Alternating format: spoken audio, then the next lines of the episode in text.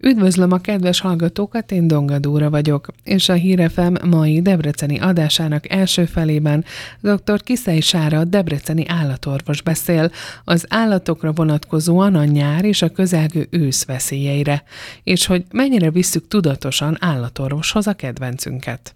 Mennyire gyakori, vagy mennyire vagyunk hát úgymond magyarok, vagy akár debreceniek tudatos állatorvoshoz járók? Mennyire figyelünk az állatainkra? Az a tapasztalat, hogy azért nem csak itt Debrecenben, de országszerte látjuk azt, hogy egyre többen odafigyelnek azért a kedvenceikre, tehát tényleg eljárnak lelkiismeretesen az állatorvoshoz, még hogyha esetleg ők úgy is érzik, hogy talán ez semmiség, de inkább eljönnek megbeszélni, megkérdezni, megmutatni, hogy ez tényleg egy kisebb, apró probléma, és ők reagálják esetleg egy kicsit túl, de mégis úgy nyugodtabbak, hogyha megmutatják, mint hogy elbagatelizálják otthon, hogy legyintenek rá, hogy ez át, ez egy semmiség, és hogy majd lesz vele valami, aztán ne Isten kiderül, hogy ez mégiscsak valami fontos volt. Tehát tényleg látjuk azt, hogy egyre jobban odafigyelnek rájuk, már inkább sokszor családtagként tekintenek hmm. rájuk, és ezért inkább, ha úgy van, mennek vele, rászánják az időt, ha szükséges, akár az anyagi pluszköltségeket is, hogy igen, legyen az állat egészséges, legyen jól kivizsgálva, és ne izguljunk rá nagyon a dolgokra otthon. Uh-huh hogyha még maradunk egy kicsit a nyárba, ugye már lassan őszre fordul az idő, meg a naptárunk is ezt mutatja, azonban még nyár van, még azért kis meleg az idő. Mire kellett, akár hogyha múlt időben beszélünk a nyári szezonban, mire volt a, a leggyakoribb, ami miatt ellátogattak a rendelőkbe az emberkék, és mi az, ami a leggyakoribb betegség ilyenkor nyáron az állatoknál? Ilyenkor a nagy melegben ugyanúgy az állatokat is nyilván érinti ez a hőség, illetve a magas, akár a magas páratartalom miatt, akár egy hőgutás eset nagyon könnyen ki tud alakulni. Tehát mindig el szoktuk mondani a gazdiknak, főleg a panelben élő gazdiknak, akik ugye rendszeresen viszik sétáltatni a kutyusokat, hogy arra nagyon figyeljenek oda, hogy egyrészt víz mindig legyen kint az állatok előtt, akár bent a lakásban lehet hűtőmatracokat, hűtőpárnákat, egy vizes törölközőt, hogyha úgy van kitenni neki, hogy bármikor le tudja hűsíteni magát az állat, vagy egy kis lavorba, kis kádba, egy kis vizet engedni, hogy meg tudjon mártózni, illetve a sétával is nagyon fontos, hogy úgy kalkuláljunk, úgy készüljünk, hogy korán inkább, amikor még nincs annyira hideg, illetve későbbre halasztani, amikor meg már esetleg egy kicsit üvösebb az idő, tehát semmiképpen ne a legnagyobb hőségben, amikor felülről is tűz a nap, illetve azért arra gondolni kell, hogy az állatokat alulról az aszfalt is, aszfaltról is kapják bőven-bőven a meleget. Tehát erre mindenképpen nagyon oda kell figyelni. Nyilván egy kertben tartott kutyánál is, itt nem a séta szempontjában, hanem maga a tartási körülmény, hogy legyen egy árnyékosabb hely, ahova vissza tud húzódni, ugyanúgy víz nekik is legyen mindig előttük, és ez a kiskádas megoldás, ez nagyon sokszor beszokott náluk is válni. Kiskádba, kislaborba kikészítünk egy kis vizet, ha úgy érzi az állat, hogy kicsit jobban felhevült, bármikor bele tud feküdni, egy kicsit megmártózni. Szintén kint tartott állatoknál szoktuk azt tapasztalni, hogy főleg idősebb korban, amikor már mondjuk nem tud úgy tisztálkodni, akár egy pisilés vagy egy kakilást követően egy kis szenny maradott neki hátul, vagy éri egy pici sérülés, mondjuk belelép valami kis tüskébe, vagy bármibe, ami esetleg elfertőződik, ebben a melegben a legyek nagyon könnyen ezeket a fertőzött, gennyes szagokat megérzik, és pillanatok alatt ugye be tudják köpni őket. Ilyenkor alakul ki egy-két nap alatt, egy-két nap leforgása alatt ez a bizonyos nyüvesség, ahol ezek a légylárvák elkezdik ott magukat csúnyán fogalmazva, de ténylegesen belenni magukat az állatok bőrébe, ami nyilván helyileg fertőzést és lázas állapotot és mindenféle szövődményeket tud maga után vonni, tehát kinti, kintartott állatoknál ezekre is nagyon oda kell figyelni.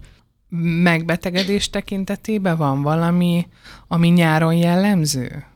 Olyan nagy szezonális betegségek általában nem szoktak lenni, nyilván az ilyen parazitás élősködős megbetegedések, mint mondjuk egy kullancsfertőzöttség, azért ilyenkor jobban elő szokott jönni, sokat kirándulnak az emberek az állatokkal, itt megint csak főleg a kutyákra gondolunk ilyenkor, tehát akár egy tavas területen, itt a Vekeritón, vagy hogyha mennek az erdőbe sétálni, külön oda kell arra figyelni, hogy a kullancsok ellen mindenképpen valamilyen védekezést használjunk, mert sajnos nagyon-nagyon sok kullancs van a természetben, kifejezetten ezeken az erdős, vizes területeken, és nagyon-nagyon könnyen össze tudják szedni az állatok, és ez a babéziás fertőzöttség, amit ugye a kullancsok terjesztenek, nagyon súlyos szövődményeket tud okozni, akár el is pusztulhat benne az állatkezelés nélkül. úgy más egyéb, ami kifejezetten mondjuk egy bakteriális vagy egy vírusos betegedés, az általában nem szokott ennyire szezonra korlátozódni, az inkább azt szoktuk mondani, hogy egész évben jellemzőek lehetnek.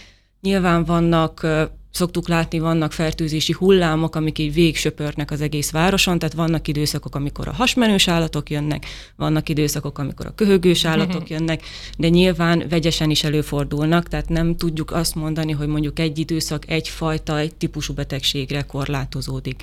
Vannak típusok, mint az előbb említett melegben például a hőguta, vagy ez a nyüvesség, de ne, nem más egyéb ilyen vírusos dolgok nem szoktak ennyire időszakra korlátozódni. Uh-huh.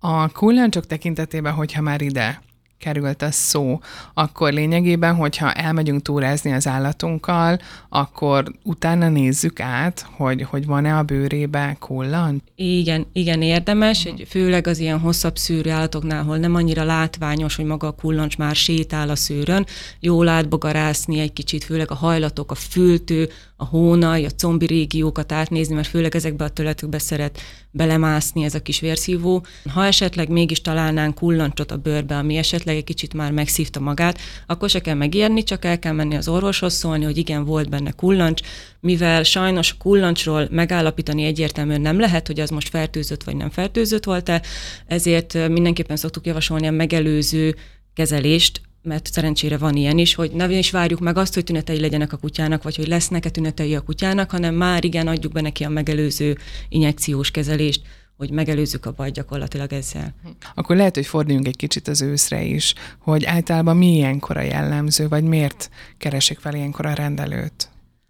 Mint azt már korábban is mondtam, hogy ilyen tipikus betegségek nincsenek. Azért nyilván ősszel ugyanúgy, mint embereknél ősszel, meg télen az ilyen taknyosabb időjárásban a felső légúti megbetegedések egy picit talán gyakrabban fordulnak elő, tehát sokkal könnyebben egy kenelköhögést el tudnak kapni, vagy egy szimpla felső légúti gyulladást más állatoktól, akár egy kutyafuttatóban, akár egy mm, kutyasuliban vagy panzióban ezek nagyon könnyen tudnak ugye cseppfertőzéssel végigszaladni az egész társaságon, hogy így fogalmazzak, illetve arra kell még nagyon odafigyelni, vagyis hát nem is feltétlenül odafigyelni, csak azt szem előtt tartani, hogy mondjuk ha van egy idősebb, krónikusabb betegségben szenvedő állatunk, tehát akár egy szívbetegség, egy epilepsziás kutyusunk, vagy bármilyen hasonló, króni, mondom, krónikus betegségben szenvedő állatunk, őket például ez a, akár a hirtelen időjárás változás, egy erős front, vagy egy nagyon sokáig elhúzódó magas hőmérséklet meg tudja őket terhelni. Tehát rájuk ilyenkor egy kicsit extra figyelmet kell szentelni, hogy nehogy ezek a nagy frontok, vagy akár egy hirtelen hőmérséklet csökkenés itt bezavarjon az ő egészségükbe. Sose rossz, hogyha van róla szó, hogy a csíp és az oltás azért nekik ez mennyire fontos. Mennyire jellemző most a debreceni vagy a magyar gazdákra, állattartókra, hogy ezt észben tartják és fontosnak tartják ezt? Itt Debrecenben megint csak azt látjuk, hogy ugye pont azért, mert inkább már családtanként kezelik az állatokat, erre is több figyelmet szentelnek. Ugye Magyarország törvényileg szabályozta azt, hogy az, a kutyákat csippel el kell látni három hónapos korukig legkésőbb. Tehát őket mindenképpen egy ilyen elektronikus transponderrel meg kell jelölni, ezt ugye regisztrálni kell a nagy magyar rendszerbe, így az állat, hogyha nagy Isten elkóborol, vagy bármi történik vele, le lehet olvasni ezt a csippet, és a gazdához vissza lehet vezetni. Ugyanígy kutyusoknál ugye a veszettségoltás az megint csak egy törvényileg szabályozott történet, kötelező évente egyszer azt a veszettségoltást megkapniuk. Az, hogy ezen felül még most a kombinált oltásokat a kutyusok egészségügyi érdekében mi nagyon erősen szoktuk javasolni, mert ugyanúgy egy parvovírust, egy szobornyicát nem csak egy kölyök kutya tud elkapni, hanem idősebb korban is. Tehát azt mindenképpen szoktuk mondani a gazdiknak, hogy azok már nem kötelező oltások, de erősen javasoltak, azokra is azért oda szoktak figyelni a gazdik. Ha nem is egyszerre veszettségoltással, de egy pár hónapos különbséggel azokat is évente érdemes beadni nekik. Most ehhez képest a cicák egy másik történet. A cicáknál se a veszettségoltás, se a kombináltoltás, se a csippelés nem kötelező. Ennek ellenére nagyon sokszor látjuk azt, hogy főleg kintartott, kijárós háztáji cicáknál azért legalább egy alapkombináltoltást, illetve már most nagyon sokan a veszettségoltást is beadatják a macskáknak, mert a kutyákkal ellentétben például a macskák sokkal nagyobb területet járnak be, ez emiatt sokkal jobban kivannak téve mondjuk egy veszettségnek, ami ugyan Magyarországon nem nagyon jellemző, de mégiscsak ott lappanghat. Tehát előfordulhat, hogy ne Isten valamit elkap, akár egy rókától, vagy bármilyen egyéb fertőzött állattól, és szerencsére már most a gazdik erre is odafigyelnek, hogy igen, ha van egy kiárós cicám, aki igenis nagy területet jár be, mert szeret kóborolni, és esetleg van még egy gyerek is a háznál, aki szeret a macskával játszani, most ne kelljen neki azon izgulni, ha esetleg játék közben besikerül egy karmolás, egy harapás, vagy bármi, hogy lesz ebből most a gyerek számára valami probléma, vagy nem.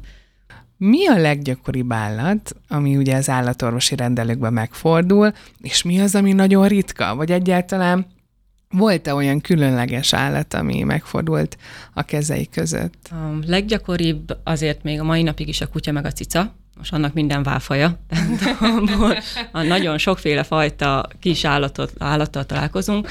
Ezen kívül hozzánk még nagyon sok egzotikus állatnak mondható kis állat jár, tehát nyulak, hörcsögök, tengeri malac, teknősök, hüllők, nagyon sokan tartanak, mm. például kaméleonokat, gekkókat, illetve egyszer még mókussal is találkoztunk, wow. és megint egyre gyakori például a süntartás, tehát sünöket is egyre gyakrabban hoznak hozzánk, úgyhogy kicsit színesebb, egyre színesebb a paletta, inkább így fogalmaznék, de még mindig a kutya-macska dominál a, a gazdik szempontjából.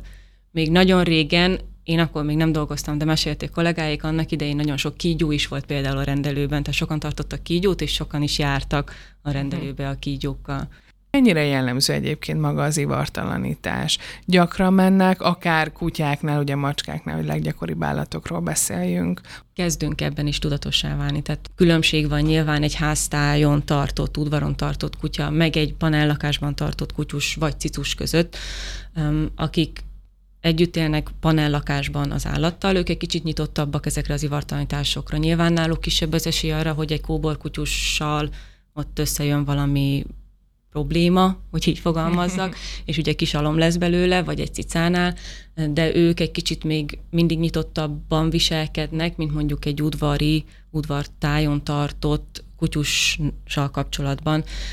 Ők is kezdik azt realizálni, hogy igen, elég az állat, igen, a kutyusnak az életéhez, vagy a cicának az életéhez nem tesz pluszban hozzá az, hogy ő fial egyet, kettőt, hármat, és a fial egyet, kettőt, hármat, akkor azzal a sok kis állattal még utána foglalkozni kell, meg otthont kell nekik találni, hanem ők is azt mondják, hogy igen, nem akarunk több kölyköt, akkor ivartalanítunk. Tehát mi mindenkit biztatunk, ha nem akarunk magunk szempontjából kölyköket, tehát úgy, hogy megfialtatjuk az állatot, és utána megtartjuk a kölyköket, mert tudunk nekik is minőségi életet biztosítani, akkor igenis az ivartalanítás egy nagyon jó opció egy végleges megoldás, a későbbi problémákat is meg tudunk vele előzni, tehát egy nőstény kutyánál akár egy gennyes mélygyulladást, petefészek daganatokat, emlődaganatokat meg tudunk előzni, fiúkutyáknál pedig különböző prostata problémákat és megint csak egy heredaganatot meg tudunk előzni egy fiatalkori ivartalanítással. Ezeket megint csak kiskorban mindenkinek elmondjuk, utána gazdira rábízunk, de azt látjuk, hogy egyre többen úgy vannak vele, hogy hosszú távon az állatnak jobb, ha fiatalkorban ivartalanítva van, és ezért választják is az ivartalanítást. Én nagyon szépen köszönöm a, a beszélgetést. Köszönöm. Remélem, hogy sokaknak tudtunk kicsit segíteni, akár az ivartalanítás kapcsán, akár abban, hogy mire figyeljünk ősszel. Köszönöm szépen a beszélgetést. Én köszönöm a meghívást.